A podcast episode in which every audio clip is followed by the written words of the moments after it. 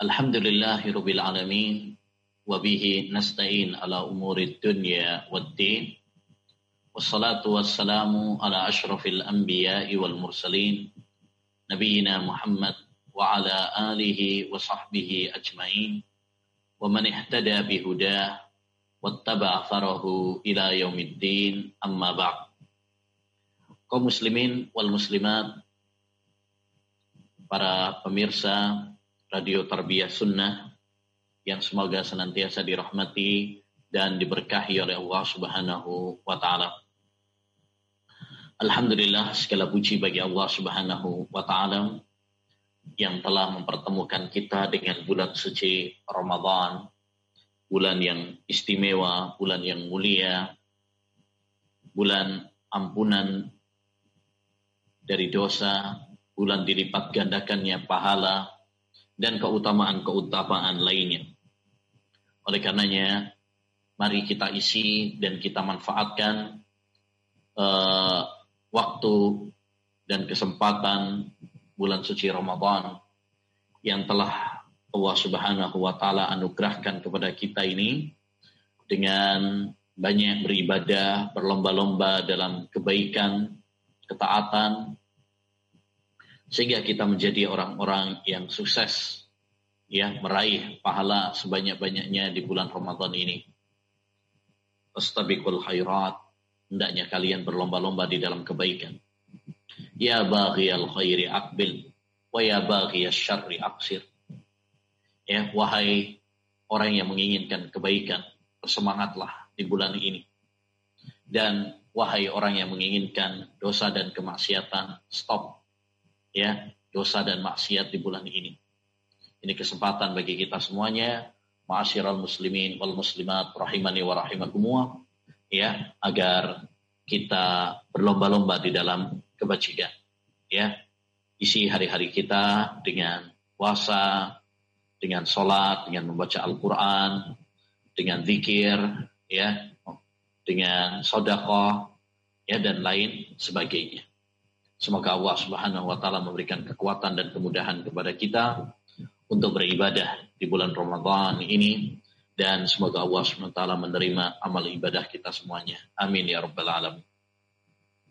Masyiral muslimin wal muslimat rahimani wa rahimakumullah pada uh, kesempatan kali ini insyaallah taala kita akan mengkaji salah satu risalah ya yang ditulis oleh Al-Imam Ibnu Katsir rahimahullahu taala ya seorang ulama penulis tafsir yang masyhur tafsir Ibnu Katsir. Beliau menulis sebuah risalah singkat berjudul Syu'abul Iman cabang-cabang keimanan. Ya. Iman menurut ahlus sunnah wal jamaah mencakup keyakinan di dalam hati ucapan dalam lisan dan amalan dalam anggota badan. Dan iman merupakan kunci kebahagiaan seorang hamba di dunia dan di akhiratnya. Oleh karenanya, hendaknya bagi kita semuanya untuk merawat keimanan kita, berupaya meningkatkan keimanan kita, dan waspada dari hal-hal yang bisa menggerogoti dan menodai keimanan kita. Innal imana la yahlaku kama yahlaku thawb. Fajaddidul imana fi kulubikum. Sesungguhnya iman itu ya bisa uh, luntur seperti pakaian kalian bisa luntur. Maka perbaharui terus keimanan kalian.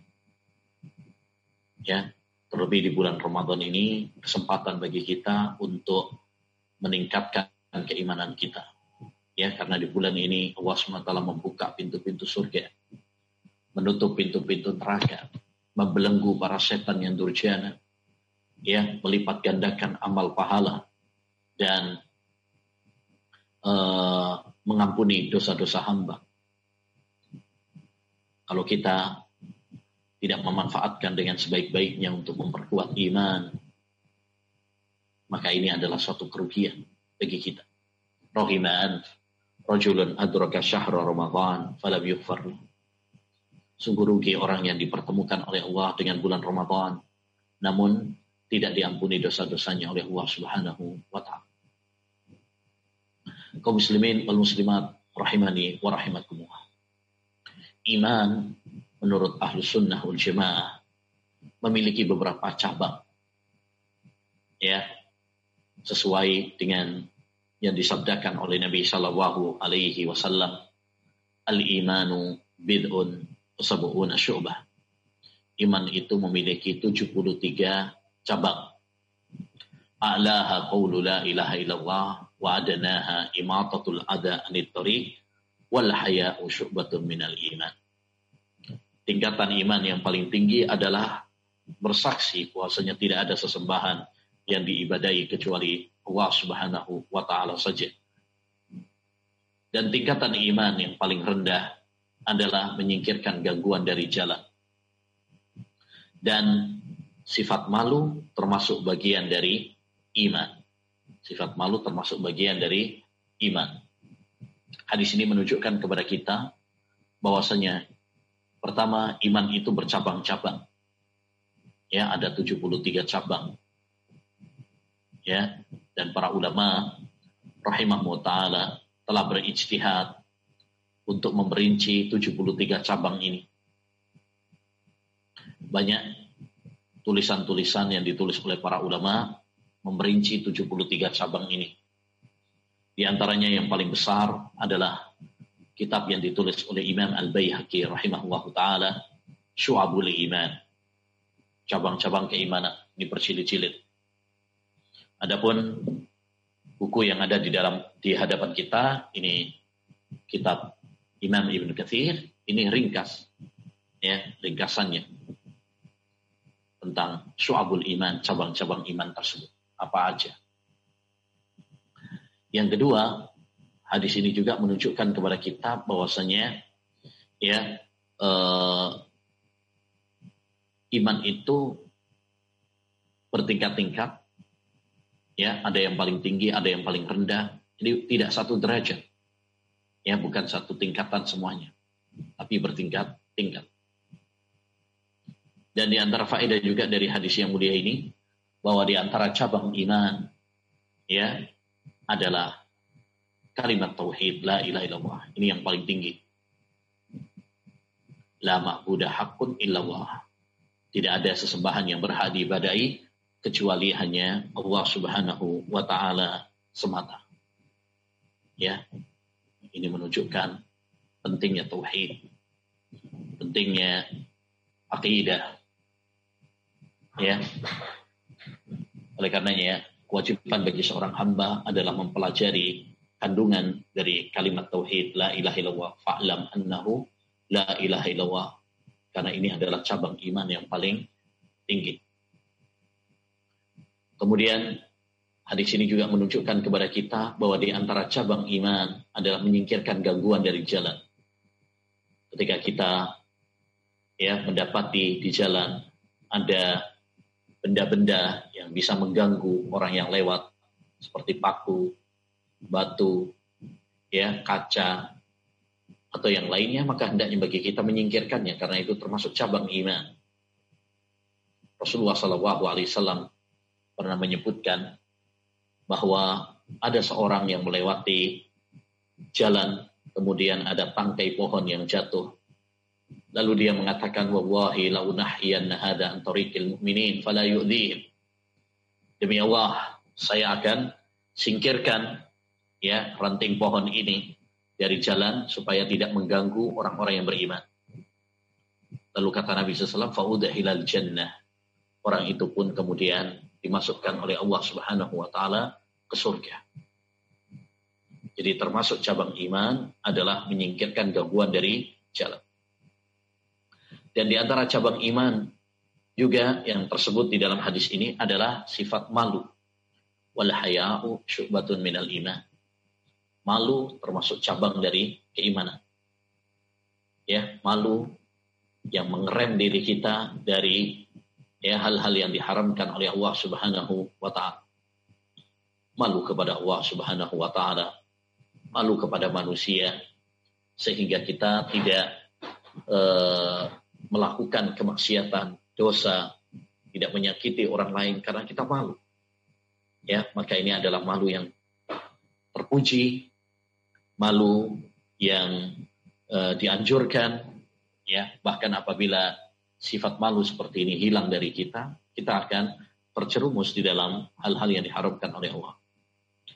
Oleh karenanya disebutkan dalam hadis, di dalam tastahi fasna masyita. Kalau kamu sudah tidak punya malu, berbuatlah sesuka. Jadi dalam hadis ini ada tiga cabang keimanan. Yang pertama adalah tauhid la ilaha illallah. Yang kedua menyingkirkan gangguan dari jalan. Dan yang ketiga adalah malu, yaitu yang dimaksud adalah malu yang menghalangi kita dari dosa dan kemaksiatan. Bukan malu yang menghalangi kita dari kebaikan. Kalau malu yang menghalangi kita dari kebaikan, maka itu malu yang tercela. Kemudian ya uh, beliau juga membawakan hadis ya Ibnu Abbas radhiyallahu anhu ya qadima wafdu Abdul Qais ila Rasulillah sallallahu alaihi wasallam qal ya rombongan Abdul Qais pernah datang kepada Rasulullah SAW. Lalu mereka mengatakan, Ya Rasulullah, inna hadal hayy min rabi'ah. Waqad halat bainana wa bainaka kuffaru mudar. Wala nahlus illa ilaika illa fi syahri haram. Fa'murna bi amrin na'malu bih wa nad'u ilaihi man wara'ana. Wahai Rasulullah SAW, sesungguhnya rombongan ini adalah dari ya suku Robiah dan telah terhalang ya antara kami dan antara kamu ya oleh orang-orang kafir mudar. Ya. Mereka tidak bisa mudah untuk bertemu dengan Rasulullah Sallallahu Alaihi Wasallam kecuali pada Syahrul Haram. Ya, karena pada Syahrul Haram gencatan senjata tidak ada peperangan. Maka perintahkanlah kepada kami suatu perintah di mana kami akan mengamalkannya dan akan mengajak ya kaum kami untuk melakukannya. Faqala Nabi sallallahu alaihi wasallam maka Nabi sallallahu mengatakan amurukum bi arba Aku perintahkan kepada kalian empat hal. Wa anhaakum an arba dan aku larang kalian dari empat hal. Amurukum bil iman. Aku perintahkan kepada kalian untuk beriman kepada Allah Subhanahu wa taala. Dalam riwayat yang lain, fassaraha lahum bi syahadah an la ilaha illallah wa anna muhammadar rasulullah.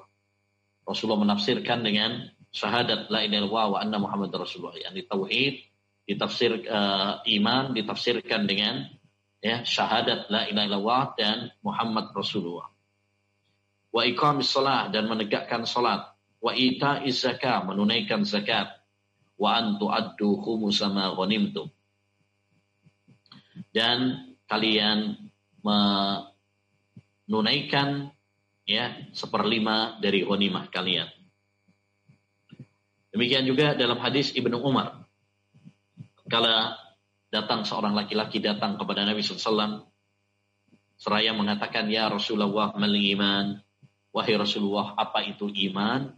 Maka Nabi SAW menjawab, Antuk minabillahi wa malaikatihi wa kutubihi wa rusulihi wal ba'si ba'dal mauti wal jannati wal nar wa bil qadari khairihi wa beriman kepada Allah, beriman kepada malaikat-malaikatnya, beriman kepada kitab-kitabnya, beriman kepada Rasulnya, beriman kepada hari kebangkitan setelah mati, beriman dengan surga, neraka, dan beriman kepada takdir-takdir Allah Subhanahu wa Ta'ala. Jadi termasuk cabang iman adalah ya sholat. Sholat ini termasuk cabang keimanan. Ya, oleh karena ya sifat orang-orang yang beriman, mereka menjaga sholat-sholat mereka terutama sholat yang wajib, jangan sampai ditinggalkan. Dan di antara cabang iman adalah menunaikan zakat. Ini juga adalah kewajiban. Ya, maka kaum muslimin, mari kita gerakkan, kampanyekan zakat. Ya, nah zakat ini adalah uh, salah satu kewajiban ya terutama bagi mereka yang kaya ya wajib untuk mengeluarkan zakat-zakat mereka dan ini adalah salah satu solusi untuk uh, kita keluar dari ya himpitan perekonomian. Demikian juga di antara cabang iman adalah puasa, haji, ini termasuk cabang dari keimanan. Ya, cabang dari keimanan. Selanjutnya juga di antara cabang iman adalah jihad dan berbakti kepada orang tua. Sebagaimana dalam hadis Ibnu Mas'ud tatkala dia bertanya kepada Rasulullah ayyul a'mali afdal amalan apa yang paling afdal beliau mengatakan as-salatu ala waktiha salat pada waktunya kemudian dia bertanya lagi summa ayyu kemudian apa lagi wahai Rasulullah? Qala birrul walidain. Berbakti kepada orang tua. Kemudian apa lagi wahai Rasulullah? Dia menjawab al jihadu fi sabilillah. Jihad di jalan Allah Subhanahu wa taala. Maka hadis ini menunjukkan bahwa di antara cabang iman, bahkan di antara amalan yang sangat ditekankan, sangat mulia adalah ya e, pertama sholat lima waktu, sholat ya. Maka ini harus kita perhatikan sholat, terutama sholat lima waktu. Ya, mari kita usahakan sholat tepat pada waktunya. Jangan kita tunda-tunda. Ya, Kemudian uh, birrul walidain, berbakti kepada kedua orang tua. Ya, kedudukan orang tua sangat tinggi dalam agama Islam. Bahkan diletakkan oleh Allah Subhanahu wa taala setelah haknya Allah Subhanahu wa taala. Wa qadha rabbuka alla ta'budu illa iya wa bil walidaini ihsana. Dan Rabbmu mewajibkan kepadamu untuk beribadah hanya kepada Allah saja dan berbuat baik kepada ya orang tua. Maka termasuk cabang iman kita berbakti kepada kedua orang tua kita. Kita membahagiakan mereka, tidak mengecewakan mereka, taat kepada mereka, kecuali dalam hal yang maksiat kepada Allah Subhanahu wa taala. Maka tidak boleh untuk ditaati. Mendoakan kebaikan untuk mereka. Ya. Dan di antara cabang iman juga adalah jihad di jalan Allah Subhanahu wa taala. Ya, mengerahkan segala daya dan upaya kita untuk membela agama Allah Subhanahu wa taala, melawan musuh-musuh Allah Subhanahu wa taala ya, untuk meninggikan kalimat Allah Subhanahu wa taala, ini termasuk cabang iman. Makanya banyak ayat, banyak hadis yang memuji jihad di jalan Allah Subhanahu wa taala. Namun jihad ada patokannya, ada rambu-rambunya. Ya, Nah, ini penting agar kita tidak salah kaprah dalam melaksanakan jihad di jalan Allah Subhanahu wa taala. Kemudian selanjutnya beliau membawakan hadis an Anas bin Malik radhiyallahu an anna Rasulullah sallallahu alaihi wasallam qaal dari sahabat Anas bin Malik semoga Allah SWT meridhoinya bahwa Rasulullah sallallahu alaihi wasallam bersabda salasun man kunna fi wajada halawatal iman. Ada tiga perkara. Siapa yang memiliki tiga perkara tersebut, maka dia akan mendapati manisnya iman. Ayyakuna wa rasuluhu ahabba ilaihi mimma siwahuma. Ya, yaitu tatkala Allah dan Rasulnya lebih dia cintai daripada selain keduanya. Wa yuhibbal mar'a la yuhibbuhu illa lillah. Ya. Yang kedua adalah mencintai seseorang, dia tidak mencintainya kecuali karena Allah Subhanahu wa taala. Wa an yakraha an yarji'a fil kufri kama yakrahu an yuqdhafa fin nar. Dan uh, benci kembali kepada kekufuran sebagaimana dia benci untuk dicampakkan ke neraka. Hadis ini menunjukkan kepada kita bahwa di antara cabang iman adalah ya uh, mencintai Allah dan Rasulnya, bahkan mendahulukan kecintaan kepada Allah Subhanahu Wa Taala dan kecintaannya kepada Rasulullah SAW lebih dari segalanya. Sehingga apabila berbenturan antara cinta kepada Allah dan cinta kepada selainnya, dia dahulukan cinta kepada Allah apabila berbenturan antara cinta kepada Rasulullah dengan cinta kepada ya uh, manusia yang lain, maka dia mendahulukan cintanya kepada Rasulullah Sallallahu Alaihi Wasallam. Yang kedua, di antara cabang iman juga adalah tatkala seorang yang mencintai saudaranya karena Allah Subhanahu wa taala, bukan karena harta, bukan karena jabatan, tahta, ya, atau yang lainnya, tetapi semata-mata karena Allah Subhanahu wa taala. Dia bertemu karena Allah dan berpisah karena Allah Subhanahu wa taala. Dan yang ketiga, di antara cabang iman juga adalah tatkala seorang ia benci untuk kembali kepada kekufuran, murtad. Ya, karena Allah Subhanahu wa taala telah memberikan hidayah kepadanya. Dia bahagia, nyaman dengannya. Ya, maka tidak ada ruang bagi dia untuk kembali ya kepada kekufuran sebagaimana dia tidak ingin untuk dicampakkan ke neraka. Ya. Ini di antara cabang iman yang tersebut di dalam hadis, ya. Kemudian beliau membawakan hadis di antara cabang iman juga adalah hubbul ansar. Mencintai sahabat-sahabat ansar. Sebagaimana dalam hadis Anas bin Malik. Wa Rasulullah sallallahu alaihi wasallam mengatakan ayatul iman hubbul ansar. Ya, tanda keimanan adalah mencintai sahabat ansar. Wa ayatun nifaq bughdul ansar. Dan tanda-tanda kemunafikan adalah ya membenci ya orang-orang ansar, sahabat-sahabat ansar.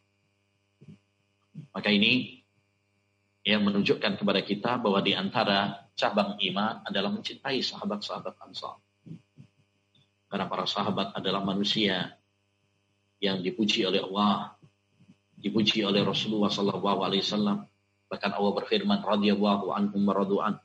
Allah ridha kepada mereka dan mereka pun ridha kepada Allah Subhanahu wa taala. Nabi juga bersabda, khairun nasi korni. Sebaik-baik manusia adalah generasiku. Maka para sahabat adalah orang yang uh, sangat utama untuk kita cintai, ya, untuk kita hormati, untuk kita doakan kebaikan untuk mereka. Jangan sampai kita menjadi seperti orang-orang munafik yang benci kepada para sahabat. Ya, wa ayatun nifaqi bughdul ansar. Tanda kemunafikan seorang itu adalah dengan membenci orang-orang ansar, membenci para sahabat Nabi. Seperti orang-orang Syiah ya, yang begitu benci bahkan mengkafirkan para sahabat Nabi Shallallahu Alaihi Wasallam. Maka ini adalah kemunafikan. Kemudian ya yang selanjutnya di antara eh, cabang iman adalah hubbu Ali, mencintai Ali bin Abi Thalib. Ya, ini lebih khusus ya, lebih khusus kalau sahabat itu kan umum. Ya, kalau ini ada hadis dari Zir bin Hubais ya bahwasanya Nabi Shallallahu Alaihi Wasallam pernah bersabda kepada Ali bin Abi Thalib, la yuhibbuka illa mu'min, wa la yubghiduka illa munafik. Ya, tidak ada yang mencintaimu kecuali orang yang beriman. Yani tidak ada yang mencintai sahabat Ali bin Abi Thalib kecuali orang yang beriman. Dan tidak ada yang membenci sahabat Ali bin Abi Thalib kecuali orang munafik. Ini menunjukkan kepada kita bahwa di antara cabang iman adalah mencintai Ali bin Abi Thalib karena Ali bin Abi Thalib adalah sahabat Nabi Shallallahu Alaihi Wasallam, Khulafaur ya uh, orang yang sangat dipuji oleh Nabi Shallallahu Alaihi Wasallam. Bahkan Nabi menikahkan beliau dengan putrinya yaitu Fatimah. Beliau juga termasuk 10 sahabat yang dijamin masuk surga. Ini menunjukkan bahwa mencintai sahabat Ali bin Abi Thalib termasuk keimanan. Dan membencinya adalah kemunafikan. Jangan sampai kita membenci sahabat Ali bin Abi Thalib. Tapi jangan juga kita berlebih-lebihan kepada Ali bin Abi Thalib. Berlebihan tidak boleh, ya, membenci, melaknat Ali bin Abi Thalib juga tidak diperkenankan. Kewajiban bagi kita, ya, adalah mencintai sahabat Ali bin Abi Thalib seperti juga sahabat-sahabat Nabi yang lain, tapi tidak boleh berlebihan. Tidak boleh berlebihan. Nah, kemudian Di antara cabang keimanan juga adalah mencintai saudara kita apa yang kita uh, cintai untuk diri kita sendiri. Sebagaimana dalam hadis Anas bin Malik, la yu'minu ahadukum hatta yuhibba li ahihi ma yuhibbu li nafsihi. Tidak beriman salah seorang di antara kalian sehingga dia mencintai saudaranya apa yang dia cintai untuk dirinya sendiri. Ya, maka termasuk cabang iman adalah mencintai saudara-saudara kita apa yang kita cintai untuk diri kita. Oleh karenanya, kewajiban bagi kita mencintai saudara kita dan bercermin terhadap diri kita. Kita suka nggak kalau diperlakukan seperti itu? Kita suka nggak mendapatkan seperti itu? Kalau kita suka untuk diri kita, maka hendaknya kita sukai juga untuk saudara kita. Kita suka mendapatkan rizki, maka demikian juga kalau ada saudara kita mendapatkan rizki, kita suka. Ya, kita suka mendapatkan ilmu, maka begitu juga kita sukai juga kalau sahabat kita juga mendapatkan ilmu. Jangan sampai iri. Ya. Nah, kemudian di antara cabang iman juga adalah apa yang disebutkan di dalam hadis Abu Hurairah bahwa Nabi Shallallahu Alaihi Wasallam bersabda, "Man kana yu'minu billahi wal yawmil akhir, fala yu'di jarah." Ya, siapa yang beriman kepada Allah dan hari akhir, maka janganlah dia menyakiti tetangganya. Wa man kana yu'minu billahi wal yawmil akhir falyukrib dhaifah. Siapa yang beriman kepada Allah dan hari akhir, maka hendaknya dia memuliakan tamunya. Wa man kana yu'minu billahi wal yawmil akhir falyaqul khairan aw liyasmut.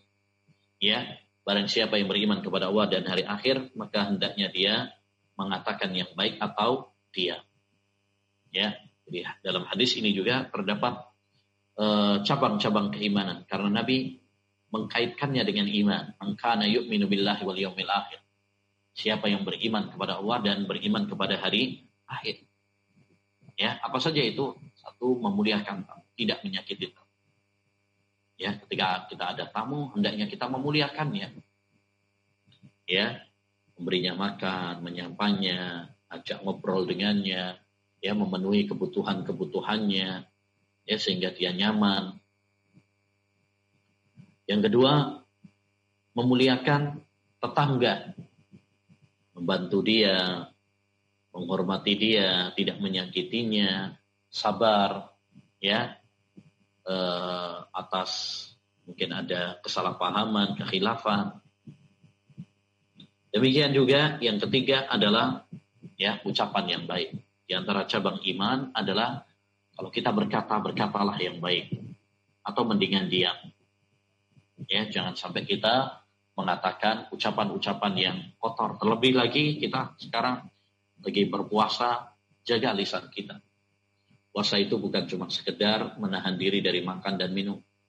Tapi menahan mata kita, menahan telinga kita, ya menahan lisan kita. Ya, Kata Nabi alaihi salatu wassalam, "Laisa siyamu minal lahwi war rafas, innama siyamu minal uh, laisa siyamu minal akli wasyurb, innama siyamu minal lahwi war rafas." Puasa itu bukan cuma sekedar menahan diri dari makan dan minum, tetapi puasa itu adalah menahan diri dari ucapan-ucapan yang kotor, ya, jorok. Makanya sahabat Jabir juga mengatakan, kalau kamu berpuasa, berpuasalah pendengaranmu, penglihatanmu, lidahmu. Jangan kamu samakan ya hari puasamu dengan hari tidak berpuasa. Jangan samakan. Baik. Dan di antara cabang iman juga adalah ifsa'us salam, menyebarkan salam. Nabi Shallallahu Alaihi Wasallam bersabda, "Walladhi nafsi biyadih." Demi zat yang jiwaku berada di tangannya. La tadkhulul jannah hatta tu'minu Kalian tidak akan masuk surga sampai kalian beriman. Wala tu'minu hatta tahabu. Kalian tidak akan beriman sampai kalian ya saling mencintai. Ala adullukum ala amrin idza fa'altumuhu tahabbtum. Ya. Maukah aku tunjukkan kepada kalian suatu perkara jika kalian melakukannya, maka kalian akan saling mencintai. Afsus salama bainakum. Sebarkan salam di antara kalian. Sebarkan salam di antara kalian. Ini menunjukkan bahwa di antara cabang iman adalah menyebarkan salam, assalamualaikum. Ya, kalau ketemu orang, ya, kalau kita mau nilfon dan sebagainya, hendaknya kita sebarkan salam. Karena salam itu adalah doa. Ya, doa keselamatan, keberkahan, rahmat, kasih sayang. Ya, sehingga dengan kita menyebarkan salam akan terwujudkan cinta dan kasih sayang di antara kita kita saling mencintai, kita saling uh, melengkapi antara satu dengan yang yang lainnya. Maka hendaknya bagi kita untuk menghidupkan ya uh, sunnah menyebarkan salam ini. Demikian juga di antara uh, cabang iman adalah ya berpuasa dan menghidupkan malam Lailatul Qadar.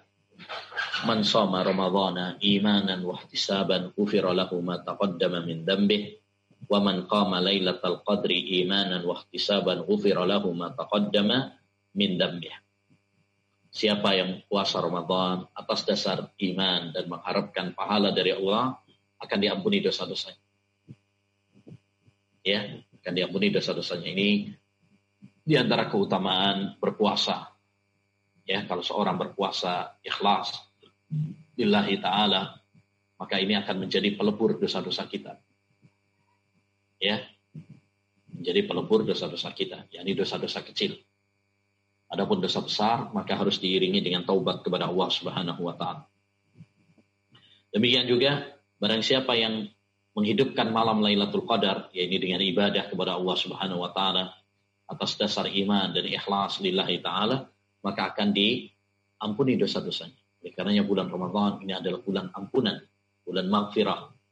Ya, siapa yang mendapatkan ampunan di bulan Ramadan, dialah orang-orang yang bahagia. Dan siapa yang tidak mendapatkan ampunan Allah, dialah orang-orang yang merugi, orang-orang yang sengsara ya di bulan Ramadan ini. Yang selanjutnya di antara cabang iman juga adalah ya mengantarkan jenazah ya baik sampai sholat saja ataupun sampai uh, ke kuburan. Sebagaimana kata Nabi SAW, Man tabi'a janazata muslimin imanan wa ihtisaban,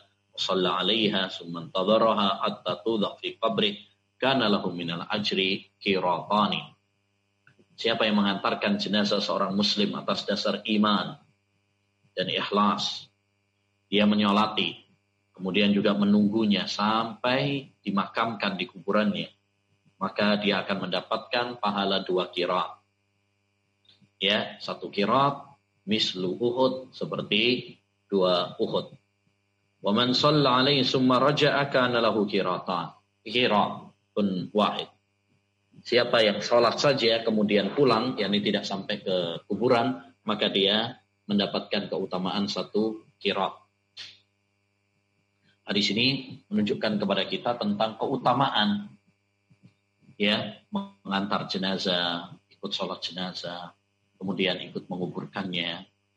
Ya, karena itu termasuk hak seorang muslim terhadap muslim yang lainnya adalah kita mendoakan, menyolati, ya mengantarkan jenazah. Ya, karena itu termasuk berbuat baik kepada saudara kita. Demikian juga hal itu bisa mengingatkan kita kepada akhirat. Ya, mengingatkan kita kepada kematian bahwa kita akan seperti mereka ya bahwa kita juga akan seperti mereka. Makanya kita disyariatkan untuk ziarah kubur. Karena itu akan bisa melembutkan hati kita. Taib. Kemudian di antara cabang iman juga adalah al-khuruju fi sabilillah. Ya, keluar di jalan Allah Subhanahu wa taala. Ya, jihad di jalan Allah Subhanahu wa taala. Sebagaimana dalam hadis, "Tadhammana Allahu liman kharaja fi sabilihi la yuhrijuhu illa imanun bi wa tasdiqun bi rasulih.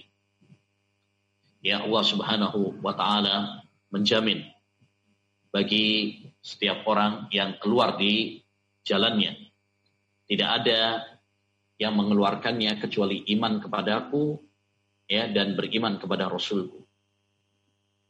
Ya. Ini keutamaan jihad di jalan Allah Subhanahu wa taala. Ya di mana Allah Subhanahu wa taala akan menjamin baginya Allah akan menjaganya. Dan di antara cabang iman juga ya adalah uh, al-badadah yaitu sederhana dalam berpakaian, dalam berpenampilan. Ya, Nabi Shallallahu Alaihi Wasallam mengatakan Innal badadata minal iman. Sesungguhnya al badadah ya berpenampilan sederhana itu termasuk cabang iman. Ya, sederhana saja, tidak terlalu berlebih-lebihan, ya karena kita ya eh, dalam urusan-urusan eh, dunia hendaknya bagi kita untuk tidak berlebihan ya tidak berlebih-lebihan makan minum penampilan ya yang hendaknya menjadi fokus kita prioritas kita adalah bagaimana kita beribadah kepada Allah Subhanahu wa taala dan mempersiapkan bekal kita untuk akhirat kita. Ini yang paling inti demikian ma'asyiral muslimin wal muslimat rahimani wa rahimakumullah yang bisa kita bahas uh, pada kesempatan yang berbarokah ini ya, tentang cabang-cabang iman ya dari kitab Syu'abul Iman karya Al-Imam Ibnu Katsir rahimahullahu taala. Ya semoga yang sedikit ini bermanfaat bagi kita semuanya terutama di bulan Ramadan ini. Mari kita perkuat keimanan kita ya kita jaga kita tingkatkan ya. Dan uh, jangan sampai kita malah berkurang keimanan kita. Demikian yang bisa kita bahas kurang lebihnya. Mohon maaf. Wassallallahu wasallam ala nabiyina taala nanti kita lanjutkan pada uh, pertemuan berikutnya. Wallahu Syukron Ustaz atas pemaparan materi yang disampaikan. Dan ikhwati Allah wa iyyakum para pendengar dan pemirsa juga para peserta yang menyimak melalui aplikasi Zoom. Silakan yang akan bertanya bisa melalui line telepon di nomor 022 8686267 atau bisa melalui pesan singkat ke nomor 0811 2271476 dan bagi peserta Zoom silakan bisa memberikan tanda untuk bertanya langsung kepada Ustadz ataupun bisa mengirimkan pertanyaannya melalui pesan di uh, kolom komentar. Baik, ada penelpon yang masuk Ustadz, kita angkat terlebih dahulu. Ya, silakan. Assalamualaikum. Waalaikumsalam warahmatullahi wabarakatuh. Dengan Bapak siapa di mana? Didin di Cimahi, Pak. Ya, silakan Pak Didin. Pertanyaan. Ustaz, Barakallahu fikum Ustaz. Afan Ustaz di luar tema. E, jadi istri saya baru melahirkan Ustaz, Alhamdulillah. Sekarang ini sedang nifas, tapi sedang menyusui juga Ustaz. Bolehkah kita e, bayar fidyah saja? Karena bayar fidyah saja Ustaz. Karena e, sedang menyusui gitu Ustaz apakah e, boleh begitu atau harus kodok karena nifasnya gitu Ustaz. Jadi ada dua alasan nih, nifas dan menyusui. Bolehkah kita mengambil yang menyusuinya saja Ustaz? Karena kan menyusui dua tahun, kalau menggantinya jadi kalau harus dikodok jadi lama gitu Ustaz maksudnya. Jazakumullahu khairan Ustaz. Barakallahu fiikum. Ya, silakan Ustaz. Uh, wanita hamil dan menyusui ya apabila haid atau nifas maka yang menjadi patokan adalah haid dan nifasnya yang menjadi patokan adalah haid dan nifasnya. Sehingga kalau uh, bersatu di situ antara hamil dan menyusui kemudian dia juga uh, nifas maka yang menjadi patokan adalah nifasnya. Dengan demikian, ya, karena dia nifas, maka berarti meninggalkannya karena nifas, berarti eh, di sini dia mengkodok, ya, bukan membayar fidyah, ya, bukan membayar fidyah. Sebagaimana kita tahu bahwasanya wanita haid dan wanita nifas itu kewajibannya adalah mengkodok, bukan nifas, ya, bukan bukan membayar fidyah. Ya, sebagaimana dalam hadis Aisyah radhiyallahu anha kana yusibuna dzalik fa nu'maru bi qada'is shaum wa la nu'maru shalah ya haid menimpa kami saat uh, Ramadan dan kami diperintahkan untuk mengqadha uh, puasa tapi tidak mengqadha salat ya tidak mengqadha salat jadi uh, kalau nifas ya maka ya kewajibannya adalah mengkodok ya kewajibannya adalah mengkodok itu yang menjadi pakokan. Baik. Adapun uh, pembahasan para ulama tentang wanita hamil dan menyusui ini kalau yang tidak haid dan tidak nifas ya. Adapun dalam keadaan haid atau keadaan nifas maka yang menjadi patokan adalah haid dan nifasnya. Wallahu Ya.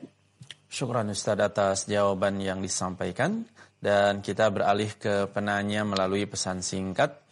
Ustadz izin bertanya, apa hukumnya kalau kita berwisata ke candi-candi?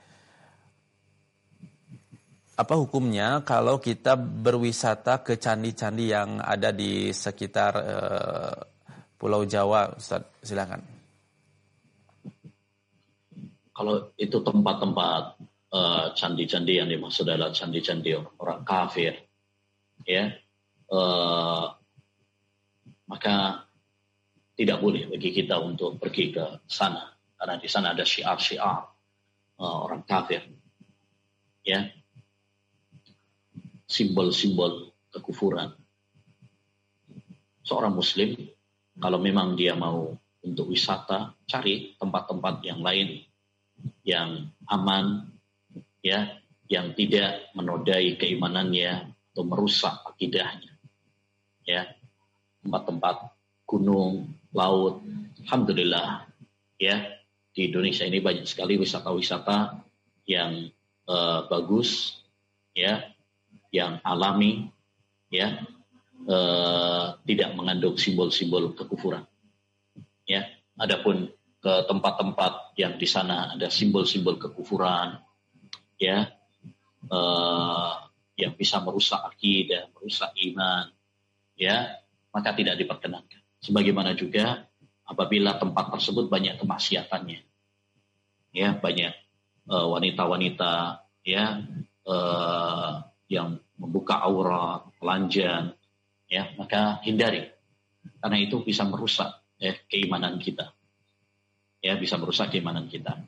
Jadi tidak boleh bagi kita untuk pergi ke tempat-tempat yang eh, candi-candi yang uh, mengandung kekufuran mengandung eh, simbol-simbol kekufuran. Karena itu bisa merusak akidah dan merusak iman kita. Ya.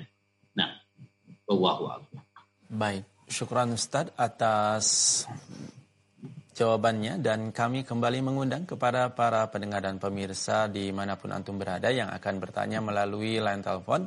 Silakan kami buka kembali di line telepon di nomor 0228686267 atau bisa melalui pesan singkat ke nomor 081122711476. Sudah ada penelpon yang masuk kembali, kita angkat terlebih dahulu. Ya, silakan. Assalamualaikum warahmatullahi wabarakatuh. Waalaikumsalam warahmatullahi wabarakatuh. Pak Mulyono, silahkan ya, Pak Mulyono. Ustaz, saya mau tanya, tadi disampaikan masalah salam. Salam dari Rasulullah ditekankan untuk salam. Bagaimana kadang-kadang orang yang disalami itu tidak jawabnya ketawa.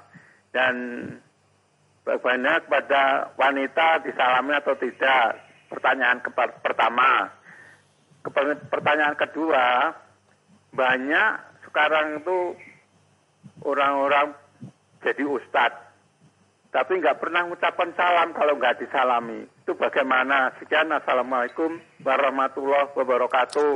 Waalaikumsalam warahmatullahi wabarakatuh. Ya, silakan Ustaz. Uh, tentang salam kepada wanita, ya ini dilihat kalau kita salam kepada wanita dan tidak menimbulkan fitnah maka boleh. Ya boleh. Misalkan uh, jemaah banyak gitu ya ibu-ibu banyak ya maka tidak mengapa. Tapi kalau uh, salam kita kepada wanita itu bisa menimbulkan fitnah ya misalkan uh, dia wanita yang si muda cantik ya ketika kita salam itu bisa menimbulkan fitnah bagi diri kita dan bagi dia, maka tidak diperkenankan. Darul mafasid muqaddamun min jalbil masalah. Membendung kerusakan itu lebih utama daripada uh, mendapatkan kebaikan. Salam itu baik, tapi kalau itu menimbulkan fitnah, maka tidak diperkenankan. Jadi salam kepada wanita itu diperinci. Kalau tidak mengandung fitnah, tidak mengandung kerusakan, eh, seperti misalkan kalau sekumpulan wanita yang banyak, jamaah ibu-ibu misalkan, nah, kita salam kepada mereka, ya maka itu tidak apa-apa. Karena tidak menimbulkan fitnah. Tapi kalau menimbulkan fitnah, ya dikhawatirkan menimbulkan fitnah, maka tidak boleh. Karena membendung kerusakan lebih utama daripada mendapatkan kebaikan. Uh, adapun yang kedua tadi adanya sebagian ustadz yang tidak salam, ya itu uh, tentu bukan patokan ya, ya tentu bukan patokan. Uh, yang menjadi patokan kita adalah sunnah Rasulullah Shallallahu Alaihi Wasallam. Ya, sebagian ustadz, ya uh, itu bukan patokan. Kita mengikuti itu mengikuti Rasulullah Shallallahu Alaihi Wasallam. Ya, ustadz, ustadz Eh, beda-beda. Ya, ada ustadz yang mengamalkan sunnah, ada ustadz yang mungkin lalai, ya, atau mungkin uh, lupa, ya. Ada uh, mungkin juga uh, apa namanya, ya sebagian ustadz mungkin, ya, uh, males Ya, jadi jangan dijadikan sebagai patokan. Patokan kita adalah Al-Quran dan Sunnah Nabi Shallallahu Alaihi Wasallam. Adapun perbuatan ustaz bisa ditiru dan bisa tidak ditiru. Tergantung dia eh, benar atau salah. Kalau benar ya diikuti, ditiru. Tapi kalau tidak benar ya tidak diikuti. Ya, tapi perlu diperhatikan ketika seorang ustadz tidak salam, tentu eh, ini bukan berarti ya kesalahan yang besar ya, karena tidak salam itu kan berarti tidak menjalankan sunnah saja. Artinya bukan bukan suatu pelanggaran. Namanya sunnah itu adalah kalau dikerjakan dia e, mendapatkan pahala dan apabila tidak maka juga juga tidak berdosa. Hanya ya sebagai seorang ustadz teladan tentu sebaiknya adalah ya mengamalkan ya, mengamalkan ya. ya dinasehati diingatkan tapi bukan berarti kemudian e, dia menjadi orang yang fasik, ya, orang yang melakukan besar-besar juga tidak. Jadi intinya maksud saya patokan kita adalah uh, Rasulullah Shallallahu Alaihi Wasallam. Rasulullah sering berwas, uh, apa namanya menganjurkan kepada kita untuk menyebarkan salam. Adapun perbuatan Ustadz ya uh, bukan sebagai patokan kita. Ya uh, kalau ada perbuatan Ustadz yang tidak berkenan atau tidak menerapkan sunnah Nabi SAW, ya maka itu bukan berarti kemudian eh, apa kita tiru, tiru yang yang sesuai dengan sunnah. Wow, wow. Baik, syukuran Ustadz atas jawabannya. Kita ke penanya selanjutnya. Ustadz, kalau seorang mempunyai orang tua yang beragama Nasrani, lalu orang tuanya minta diantar ke gereja, apa boleh bagi anak untuk mengantar orang tuanya ke gereja, Ustadz? Jazakumullahu khairan. Silahkan. Tidak, ya. Ini termasuk uh, keridoan kepada kekufuran, ya, dan apa namanya uh, ta'awun ya tolong menolong dalam kemaksiatan kepada Allah Subhanahu wa taala. Ya. Tidak boleh bagi kita untuk mengantarnya ke uh, gereja atau ke tempat-tempat kekufuran. Jelas kita berbuat baik kepada orang tua kita walaupun dia non muslim kita berbuat baik. Ya sebagaimana Allah Subhanahu taala berfirman, "Wa in jahadaka ala an tusyrika bima laysa laka bi'ilm fala tuti'huma wa sahibhuma fid dunya ma'rufan." ya apabila kedua orang tuamu menyuruhmu untuk berbuat syirik jangan ikuti ya jangan ikuti tapi tetap berbuat baik kepada keduanya jadi kita tetap berbuat baik kepada orang tua kita tapi bukan berarti kemudian kita mendukung kekufurannya bukan berarti kemudian kita membantunya di dalam kekufuran ya jadi bedakan ya kita toleransi kepada non muslim ya kita toleransi tidak mengganggu mereka tidak berbuat bolim kepada mereka ya. Tapi juga jangan kebablasan sehingga kita mendukung kekufuran mereka. Ya, itu juga tidak diperkenankan. Jadi toleransi itu adalah lakum dinukum waliyadi. Bagi kalian agama kalian, bagi kami agama kami. Ya, kita misalkan muslim ya eh, bagaimana orang non muslim menghormati keyakinan kita, tidak mengganggu kita. Demikian juga kalau orang tua kita non muslim, kita tidak mengganggu agama dia, keyakinan dia, maksa dia, ya, ngebom dia, bunuh dia, itu juga nggak boleh. Ya, tapi juga bukan berarti kemudian kita mendukung, mencampur, adukkan keyakinan kita dengan keyakinan mereka. Itu juga tidak diperkenankan.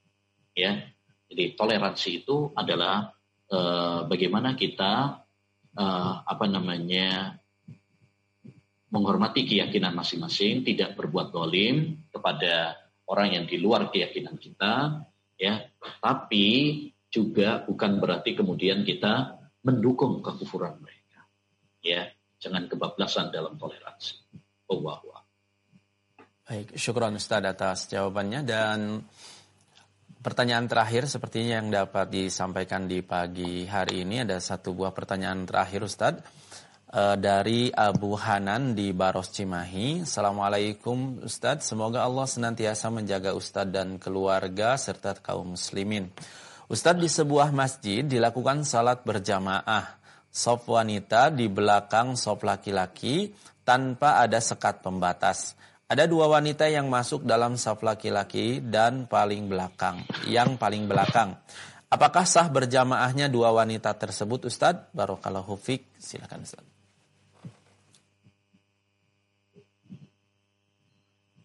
Masuk. Gimana itu tadi ya?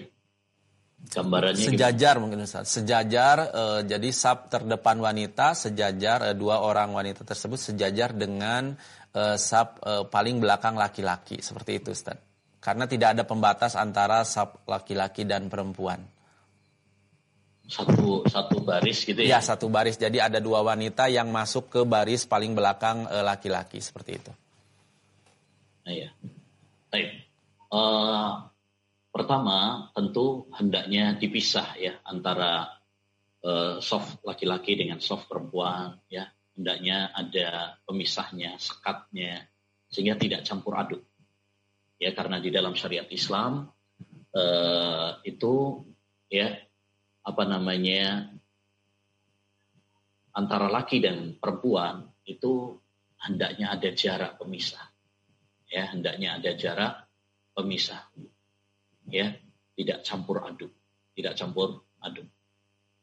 Uh, ini yang disebut dengan ihtilal, campur aduk antara laki dengan perempuan. Itu dibendung dalam syariat. Karena campur aduk antara laki dengan perempuan ini adalah sumber fitnah. Ya, sumber fitnah. Dan apa yang terjadi tadi itu adalah salah satu uh, hal yang perlu diantisipasi terutama oleh takmir masjid ya hendaknya ada sekat ya entah berupa tapir ya atau yang lainnya sehingga tidak bercampur antara uh, yang laki dengan yang perempuan. Dan ini juga menunjukkan kebenaran sabda Nabi SAW bahwa sebaik-baik soft wanita itu adalah yang belakang dan soft uh, yang paling buruk bagi laki-laki itu adalah uh, maaf sebaik-baik soft laki-laki itu yang paling depan dan seburuk-buruknya adalah soft paling belakang dan sebaik-baik soft perempuan adalah yang paling belakang dan yang paling buruk adalah yang paling depan. Kenapa? Karena semakin dia di depan bagi wanita, akhirnya semakin dekat sama laki-laki. Yang laki-laki juga demikian, semakin dia belakang berarti semakin dekat dengan perempuan. Kedekatan antara laki dengan perempuan ya, ini adalah salah satu pintu dan sumber fitnah yang dibendung di dalam syariat ya yang dibendung oleh syariat. Maka hendaknya ada sekat pemisah antara laki dengan perempuan ya sehingga tidak campur aduk apalagi kita dalam masjid ya. Adapun tentang apakah itu kalau memang itu terjadi apakah itu membatalkan wallahu alam ya insya Allah tidak membatalkan ya. Saya tidak tahu ada dalil yang mengatakan bahwasanya itu membatalkan. Ya apalagi kalau kondisinya adalah eh, karena memang tempatnya nggak cukup ya. Seperti halnya terjadi di Masjidil Haram misalkan. Ya terkadang kondisi-kondisi tertentu karena eh, apa namanya ya, tempat ya desek-desekan dan sebagainya sebagian perempuan sama laki-laki kadang-kadang uh, satu soft juga ya. Nah itu kondisi-kondisi tertentu ya. Tapi pada dasarnya awalnya hendaknya hendaknya dipisah ya hendaknya di, dipisah. Tapi kalau memang ada terjadi apakah itu membatalkan ya uh, alam ya setahu saya itu tidak membatalkan karena tidak ada dalil yang menunjukkan bahwa itu membatalkan ya mau untuk mengatakan batalnya suatu sholat itu harus ada dalil yang kuat. Ya, kalau tidak ada dalil yang kuat maka hukum asalnya adalah tidak membatalkan. Ya, itu perlu dihindari, perlu untuk uh, diantisipasi terutama bagi takmir masjid ya. Uh, tapi ya tidak semua yang larangan itu berarti semuanya membatalkan. Tidak setiap orang melakukan uh, hal yang terlarang ya itu mesti membatalkan. Contoh misalkan eh, kalau makmum satu orang itu mestinya di sebelah kanannya imam, ya sebelah kanannya imam. Kalau seandainya ada makmum kemudian di samping kiri, tentu itu salah. Makanya dulu sahabat Ibnu Abbas ketika menjadi makmum kemudian dia di samping kiri, ya ditarik oleh Nabi SAW untuk ke kanan. Tapi apakah ya Rasulullah SAW menyuruhnya untuk mengulangi apakah batal? Ya tidak. Ya Rasulullah tidak menyuruhnya batal. Ya tidak menyuruhnya untuk mengulangi. Artinya sholatnya tidak batal. Itu menunjukkan bahwa tidak semua larangan itu berarti membatalkan. Ya selama itu bukan rukun di dalam sholat. Ya yang dia langgar itu bukan rukun dalam sholat atau syarat sahnya sholat maka tidak membatalkan. Jadi uh, intinya bahwa itu perlu dihindari, perlu diantisipasi, ya jangan sampai terjadi campur baur antara laki dengan perempuan dalam soft sholat. Uh, tapi kalau seandainya itu terjadi terutama karena uh, sempitnya tempat, ya maka insya Allah Taala itu tidak membatalkan. Ya, wallahu alam. Subhanakallahumma bihamdika asyhadu an la ilaha illa anta astaghfiruka wa atubu ilaik. Assalamualaikum warahmatullahi